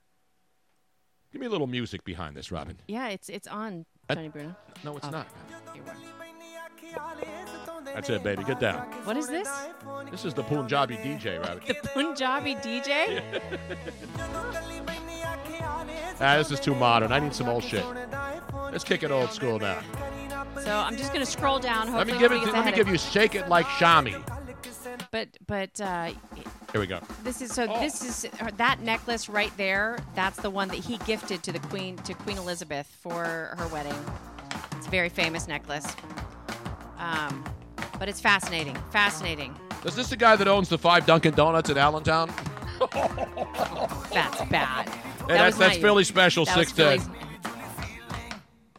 But I think, but boy. So anyway, that's that's my Indian porn update. There you go, folks. Did he like sprinkle a little curry on it at the end, sort of like the guy with the Salt Bae guy? At the end of his movies, he would sprinkle curry powder all over Yeah, I'm her. sure. I'm and sure. there's another bomb, and that ball is out of here. And the Ji-Man Choi has just left the yard in Tampa, and all of a sudden the Oh. Rays have taken a 4 1 lead with two bombs in this ball game. Sorry. How about those Tampa Bay Devil Rays? Four to one. Forget about Indian porn. How about some choy Chow? AJ and San Antonio. Indian porn, they use hummus, not Not not KY jelly. hey, it is all natural. Uh, Chulu. Oh, eh, chew, baby. Dude can, can smash it, man. It's choy, not Chew. It's choy. Not Bok choy. Okay. Four to one Rays. They're in the bottom of the third down there. I wonder if that's where Dean is. He's not on the Twitch stream today. I don't know. Where the hell did he go? Joe, I do love me some hummus. I do too. So all of a sudden, the Astros put out their $31 million man, Zack Greinke, and he's been slapped around in an elimination game. Looking for the sweep? Not so fast, Zachy. The Rays are not going quietly. But this game, Senor is far from over. deep. Dean might be working. Yeah, not likely. no. Are you kidding me? Working on what? We love Dean, and he does he he does work, but not traditionally. Now, according to the Philadelphia Inquirer website, according to Scrapple Joe, John Middleton, the Phillies owner, is near a decision on Gabe Kapler. He's asking the players for input. The players, meanwhile, are looking at their little badges, their little wristbands, and the notes in the back of their pockets to see what the move should be. Just like Gabe Kapler gives them all the little notes and things to look at. What do I do here now? Let's see. There's a Cupcake left-handed Eagle hitter. says Dean's been MIA for days now. No, no, he called me yesterday. Yeah. Wanted to know how it went. Uh, I got a message from him because he didn't know. We did the show Friday night, and he Right. wanted to know. I went to the doctor's on Friday, but we have breaking news, though, Robin. We do have breaking news. Now we are doing a doubleheader today, Robin, but I must alert all of the followers along the line, all over the world, that tomorrow, Tuesday, Robin, this is breaking news. Yes, it is. Now, Robin didn't block Dean. No, I did not block Dean. She's cock blocked him before, but never blocked him on the, the Twitch. Tomorrow there will be no show. No, there will be no show. Tony's going in for surgery. Uh, we thought that they were going to be able to take care of what The he- situation in the situation room. Yes, the situ- situation down there. Down uh, where? On Friday, but uh, it was a little bit more complicated than Yes. Tony thought. Um, and so he is I'm going on to the knife. Yes. I will be giving a choice of which now which type of uh, anesthesia, you get a choice. No. You don't get a choice on anesthesia No. anymore. No, they they they say, "Are you allergic to anything?" And because you've never gone under, you've never had general. I've been under. I got I got under before. But you've never. I had the over, of course, uh, general- in a couple games this weekend. But You've never had general anesthesia. yes, I You- have. I had my tonsils removed under general anesthesia. Oh, maybe you that that was I had general. uh, I had general knowledge Wednesday once when I called in the Mike Missanelli show, and I knew it because the questions are stupid. yeah, Tony. Tony is. He's getting ass surgery. And again, I'm this. Uh, this, get this that is not going to shut He's me. He's finally going to get that stick removed. What stick? The stick in my ass? That's real funny, Robin. You think this is? You think this funny shit? You think this shit's funny? What's the matter with you? God, How dare you? How dare you? how dare I? off. I am pissed off. She's making a joke out of this. This is serious shit. Yes, it is. She's asking me to make a will. That's how much she cares about my well-being. Well, it You have a will, Tony? Your doctor said that you need to have one in place whenever you go under general anesthesia. That's that's the rules. That is bullshit. I don't want to be the butt of all jokes.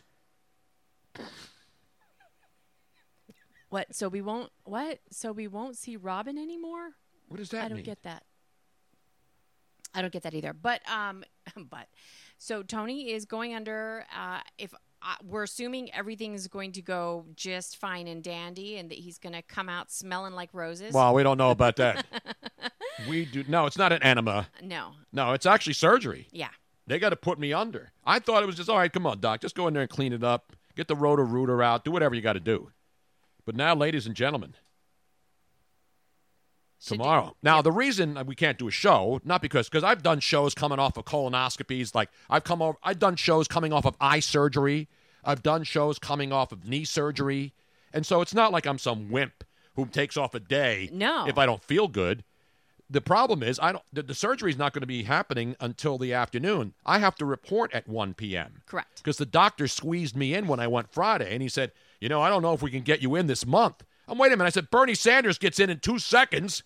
I got to fill out form work, sit in an office, get blood work, get all kinds of stuff done to me, and I got to wait till the end of October." Yes, but as everybody I've been knows, waiting four four months, Robin. I know.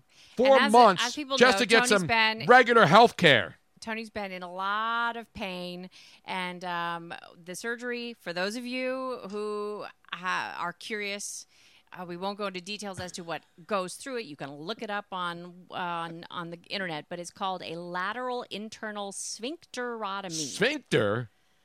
So uh, that's what he's going to go through on Tuesday, and he is under the impression that he's just going to be fine and dandy by Wednesday. Now, Philly Special 610 says he's getting the pain in the ass removed. So, bye, Robin. That's what they meant. Oh, I get it. Oh, I get it.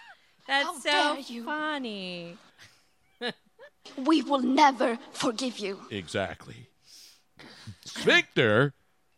See, people do all these sphincter jokes. It's an important muscle down there. It is an important muscle. Now, I don't want to get graphic, though, but I don't know what they're going to do. And the good thing is, I won't know what they do until I wake up. And and um, like I said, Is this a we're- sphincterotomy? Yes, it is a sphincterotomy. Can you check it on Web uh, MD? Yes, you can. You can. It's a lateral internal sphincterotomy. Lateral internal. Isn't that a play that the Redskins tried to run with Colt McCoy yesterday and it didn't work? We will never forgive you. Ah, th- shut up. Will there be a camera in the surgery room? There probably will be, but it will not be hooked to Twitch. Although if I could figure out a way. Bob from Valley Forge. Tony's going to have an exit wound, pun intended. Listen, Five letters here. R E L A X. Relax. Exactly. No fly zone. We need a show for when he wakes up from anesthesia. I totally agree. I now you know you're going to have camera to be on call. I'm going to have to get a ride there and a ride back. I didn't think it would. You know, I thought it was just you know, hey. But that shows you how bad this situation is.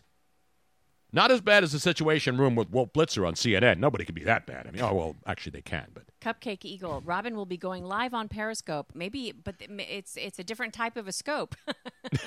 yes. Maybe we can have the camera that they put inside of you. Uh-huh. You know, because you watch those like op live. What is know, the, those operation shows where people are getting surgery, and I'm like, get that out of my face. I know that it's fascinating. God, I hate that stuff. That's how come I knew how to drain a tennis elbow. I I watched it one time. I'm like, oh, I could do that. And I did. Sphincter. I didn't even kiss her. Cupcake Eagles, get in, get out. Can we do Facebook live chat? During the Cujo knows. Can I host while Tony is getting anal? Will you be going? uh, I like the exit wound one. That's too. That's good. yeah, that's good. That's good. Inside Bruno Nation will be the next documentary on A and E. So eh, you know, it's a little a little scary. I'm not scared. No, not even a little tiny bit. I was more scared a year ago in June when they put me under to cut my eye open. Yeah. I mean, that was that was not that was not that was general anesthesia, Robin. No. Yes, it was. If they're cutting your eye open and ripping open your eyelid, they're not giving you local anesthesia. It wasn't local, but it was a twilight sleep. But you didn't feel anything. It was the, the twilight sleep is the same thing that they give you when you go. Is it as bad as the Twilight movies? That's what I want to know. No, it's much better. the twilight sleep is what they give you when you go in for your um, prostate exam. But when they, but but general anesthesia is a different type of medication. You're Now, completely which out, now out, which out. one is the one where they put the mask over your face? That's the general anesthesia. That's what I got when I had Oh, my did? Yes, when they cut my eye open, they put a mask on me. Okay. They first they ran the slow drip. That's the that's the But- Twilight stuff. Was the mask just for oxygen, or was it? No, it was Oh, for the, uh, okay, well then that's different. I apologize. That was that is general. But I will be. Uh, the- the good thing is, we will be back Wednesday, and of course on Thursday for Mister Thursday That's night. what you the know. Wednesday, we will be back, but I, but well, we might not be back on Wednesday. We might be back Wednesday night, but not Wednesday day, because I think we're doing a special show up at Parks. Right? on Wednesday. Isn't that Wednesday? I don't know, Robin. I don't even know what's going on today. I need to find out from Eytan. Jeepers. That is the the idea is that we're going to be up at Parks Casino doing this special Twitch show. so that's what I question though whether you're going to be feeling up to it or down to it, so to speak. How long on the fistball DL? There goes the fistball MVP honors for 2019 with damn injuries. Thank you. Looking for Tony starring in the next Candy Stripers movie on Pornhub. Wonder if Brazzers will be filming too. Now here's the thing about the sphinctero- sphincterotomy is Sphincter? Is that what it's really called? Yes, A yes. sphincterotomy? yes it is. A sphincterectomy would be them removing it completely. You which can't don't remove wanna- the sphincter. Yeah, well, you don't want to. I'm sure you could, but you don't want that. Tony Bruno's new book will be titled Face Down, Ass Up How My Sphincter Became Stretched Out. Forward by Dak Prescott. wow. Yeah, baby. Oh man, see how people see how I, I can allow people to, to to make fun of me and not be all triggered and stuff. You see how I can do the self-deprecation stuff, self-deprecation, Robin. Yes. You see me getting angry when people are making fun of me. No. You see me shutting down speech and the people's rights to say whatever they want. Even though we all know, Robin, What do we know? at the end of the day, you know what happens? What happens?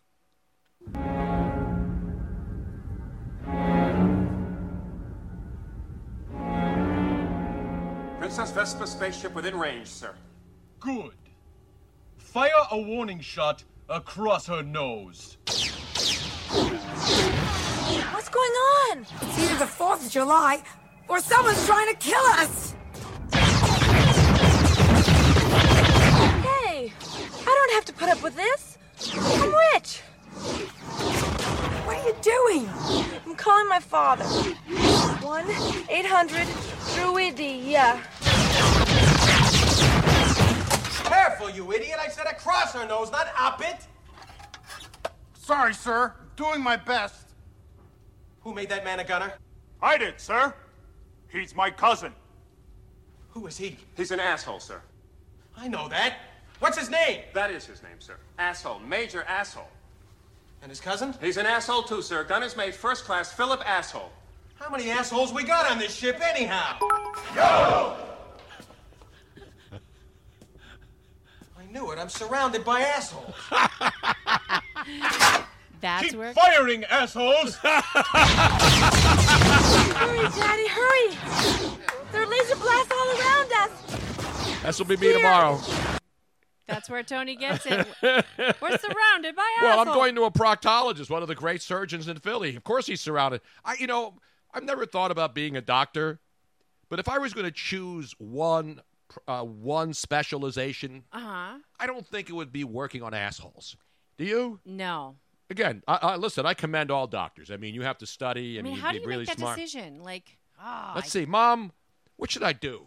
I know you want me to be a doctor or a lawyer. Be a doctor. All right, let me look at the possibilities here, Mom. I mean, you could be.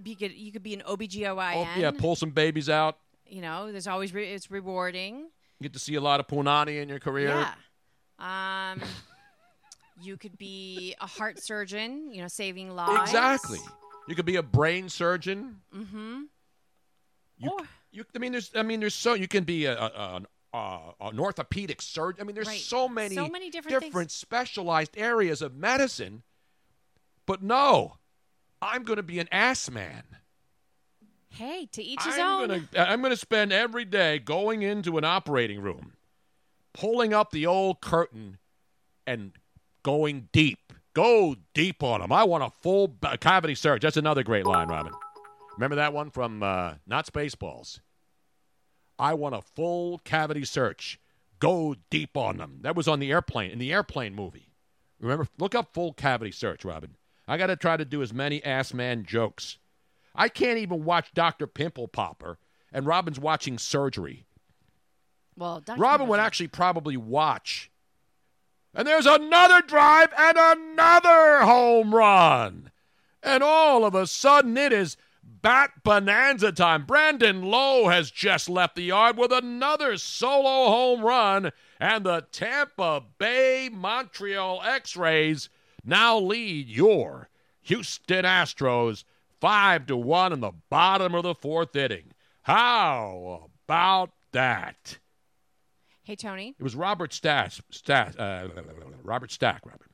Tony, since we're talking about com- comedy and comedians, Yes. uh, we we want to pour one out today. We got to pour one out for multiple people today, Robin, Yeah. including a re- another one. You know, they say things happen in threes, but obviously a lot more than three people die every day.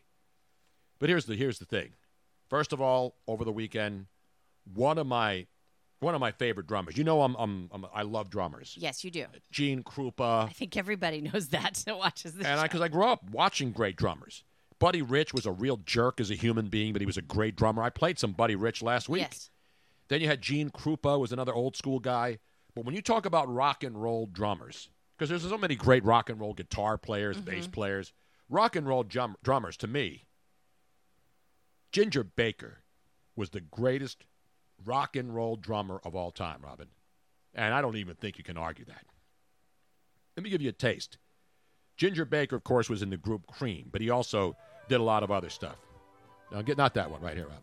This is a classic. You hear just an example of Ginger Baker's work.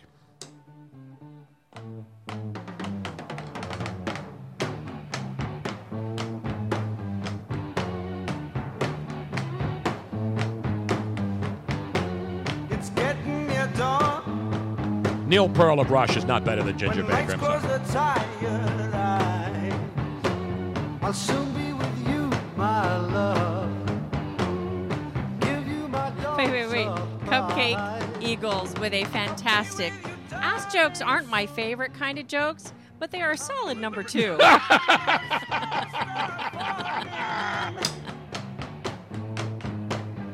okay. Wait a minute. so- Wait, I want you to get to the middle part where Ginger does his thing. Listen right here. I've been waiting so long to be where I'm going in the sunshine of your love.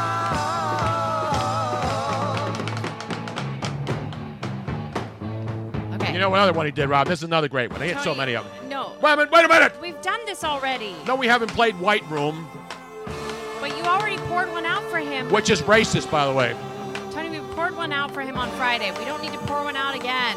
We didn't pour one out for Ginger Baker on Friday. Yes, we were No, talking we about didn't. him. People, back me up here. We were talking about Ginger Baker on Friday. In the white room with black curtains near the station. Oh, it was yesterday. Black roof country, no gold pavements,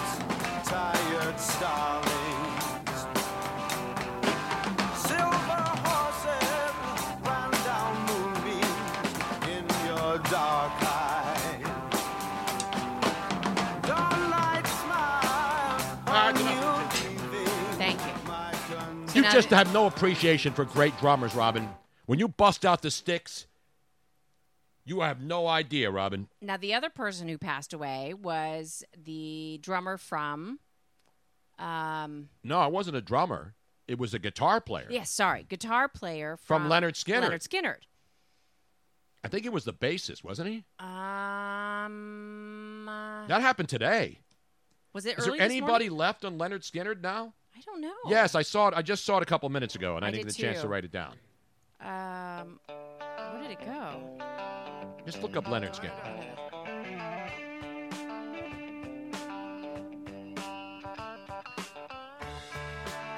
I found him, Robin. Okay. I didn't find that. I found my I found my uh, my picks. Here we go. Wheels keep on turning, carry me home to smack you. Phil Collins is a great drummer, not a legendary drummer. There's a lot of great drummers. I'm just giving you my top three list: Ginger Baker, Gene Krupa, Buddy Rich. The guy on Lynyrd Skynyrd with one arm. I mean, I'm not Lynyrd Skynyrd. The guy in uh, what's the group where the guy has the one arm?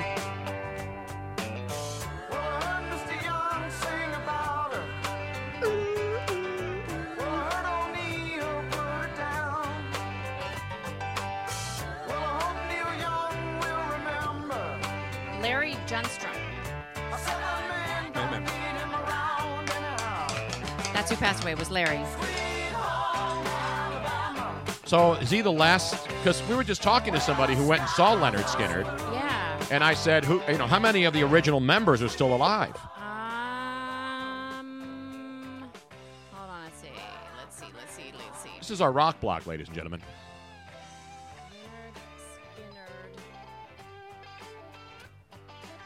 Um. He was the bassist, by the way. Uh, he was, he was, was one of the bassist. early, the early, early bassists. Uh, and who else is still alive? Well, Def Leppard's John, uh, drummer is obviously Right. great. He's got one arm, and the guy's incredible. The members of Skynyrd were Gary Rossington, Rickey Medlocke, Johnny Van Zant, Michael Cartellone, Mark Mate- Matejka, and Peter Keys and Keith Christopher. I think. So how many of the how many are still alive?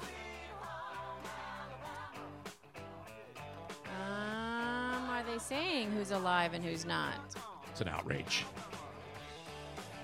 Lynyrd Skynyrd. Goodness gracious! Does anybody is anybody telling us on the board while I'm? Yeah, I need because uh, who was it that we just talked to? They said they went and saw Lynyrd Skynyrd, and I said, "How many of them are still left?" It was one of our friends, and I don't remember who went because they're still performing. Was it? Was it um? T. Gladney? Was he? Bill Gladney, was mean? Bill Gladney doing it? I don't think so. Um, okay, here we go. Uh, this was an article back a little while ago that said that Larry Junstrom and Gary Rossington were the only two original members left alive. So obviously now there's only Gary Rossington, if he is still alive. Gary, how long ago was this article? This was back, I don't know. So let me see. Rossington. Gary Rossington had heart surgery. Let's see if he is still alive. He is still alive. He So there's one December- now. Yeah, so one. One left. Well, this is the. Uh, That took a long time. well, that's okay. to We want to get out. accurate facts here. So the third person, though, who passed away, Yes, is not in the music industry. no. but he's one of the all-time greats. And you don't have to be an old person to know this guy because he's been in a lot of movies. Certainly, his TV shows started back on the Ed Sullivan Show, Merv Griffin, and then game shows. Obviously, he was phenomenal on game on game shows. Oh, I God, I remember him. Rip Taylor, Yep. Rip, Rip Taylor, the king of confetti. Uh, this guy was just flamboyant, crazy, fun. He he did the crying stuff, sort of like I was doing my crying about uh, Dak Prescott and Uh-huh. uh, and the Eagle fans who were crying about the Carson Wentz and his stats. Rip Taylor, 84 years old. You know what his real name was, Robin? What was his real name? Charles Elmer Taylor. So his last name, his name was Taylor, and they call him Rip. I don't know why they call him Rip. Let me see if I can Charles Elder, Charles Elmer Taylor, and his IMDb he's been in two thousand things. I mean, from everything, from game shows to his, movies. His hair was his well, his hair piece. Yes, was was legendary. and speaking of that, I want to play this clip from the Game Show Network.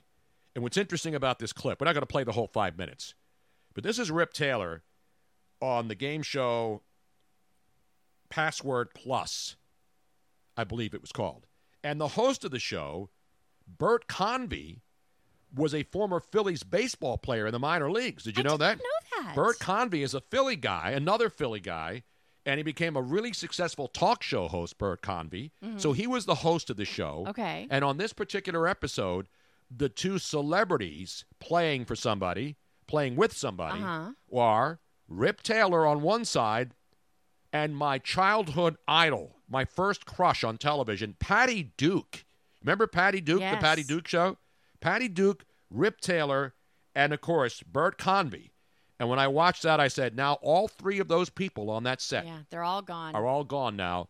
Let's go back to this classic clip. This is one of this is one of the ones a lot of people haven't seen, but it is a classic with Rip Taylor. Testimony.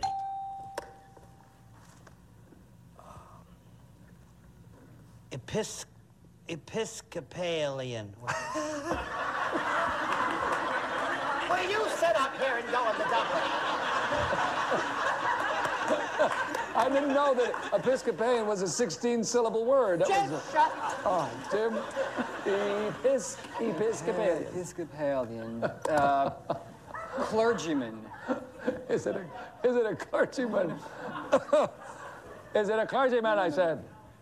No, that was just a... I guess that's a no. Is that? Nobody cares Oh, what oh. you want to guess the puzzle at. I guess it wasn't clergyman. It's his first day. it might be my last day if I don't do this better. Do we have a guess yet? I said clergyman. Okay. Moving right along. Patty. Where did I go? It's so I'm Witness. guessing. Hush, I'm, I'm telling sorry. her something. Well, it's my show. I can do it if I want to. It gets better. It gets better.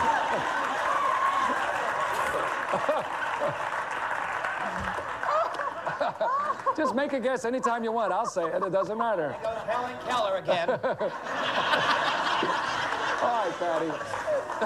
Oh, should I say it again? Certainly. Testimony. Perfect clue. That's the word.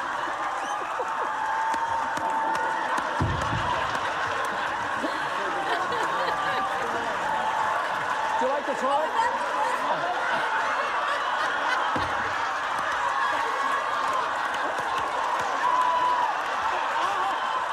And he takes his hairpiece off on the show for the first time ever. It's just hilarious stuff. Oh my goodness. And then Bert Convy takes it. Just what I always wanted, hair on my chest. I think uh, And he put the he put the piece in his in his jacket.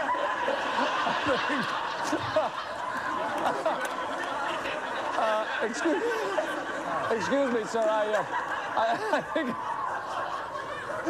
I think I have something that belongs to you. Oh,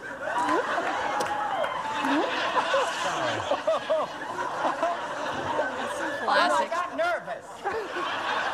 I've known you. The testimony. We all know that. And then he put it on backwards.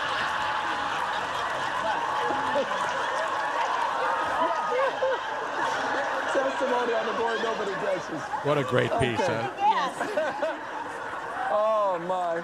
Oh man, it's getting hot in here. You know what I mean? Oh. Well, You don't throw that chair around when other people are here. Yes, I do. I'm sorry. I don't pull my hair off either.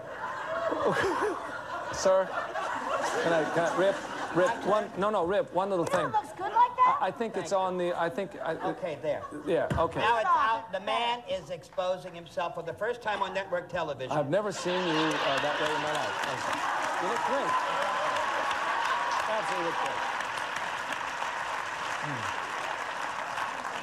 I don't know about you, but I think he looks terrific, don't you? I think. He actually did look good without the piece. All right. There thirteen dollars shot.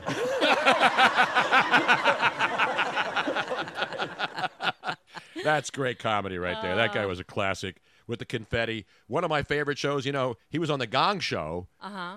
and you know who produced the Gong Show and hosted it? Yes. So he was Another Philly guy, and he was supposedly the spy, right? Chuck Barris. Chuck Barris loved Rip Taylor so much, he gave him his own show, the $1.98 Beauty Show. Remember that? No. Yes, there was a show called the $1.98 Beauty Show, and Rip Taylor was the host of it. So they would bring on these women who actually, you know, obviously they knew it was a joke, and they would compete to become the $1.98 Beauty Queen. And at the end of every episode, he would sing, "There she is, a $1.98 Beauty Queen," the old, you know, the old uh, Miss America thing. See if you can find a clip from the $1.98 Beauty Show, Robin. I'm looking for it It right was now. phenomenal stuff, really. Oh, here, hold on a second. So I found. It looks like this is a. Is it the $1.98 uh, Beauty Show? Oh, hold on. I don't think that's it. Never mind. Um, here we go. Dollar ninety-eight. Do you realize we're almost out of time on today's show? I know. And Lily just came down and knocked over the damn board right near the end of it. Damn it, Lily. You're a pain in the ass. Well, Okay. Here we go. Dollar ninety-eight beauty show. Tony Bruno. Do we have it? I do. Let's go to the tape. Why is there no sound? I don't know. Yes, it's a $1.98 beauty show. An entertainment spectacular if ever there was one, where beauty is not only in the eyes of the beholder, but also on this very stage.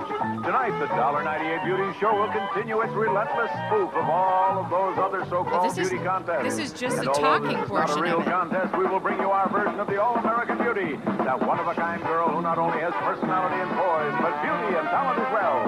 Yes, sir, the $1.98 beauty show will be bringing you tons of talented and beautiful women every single week.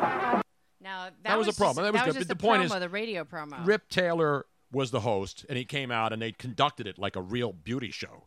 And these women who were hot back in the day would come out there. What do you mean? I am paying attention to the game. It's 5 1. I told you that every home run as they hit it.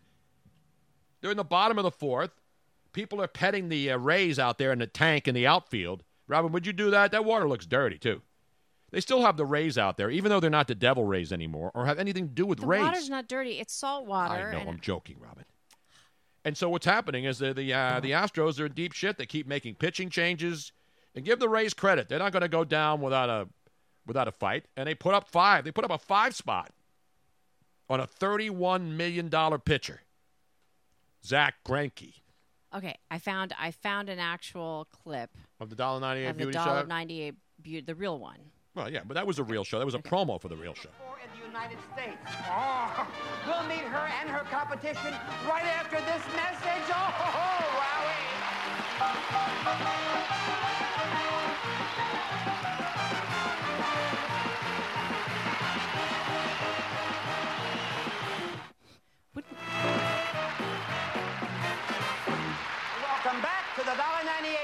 $1.98 Show. Now let's meet our celebrities. a former Los Angeles Ram who, if not a superb actor, is certainly a rotund one. Rosey Grier.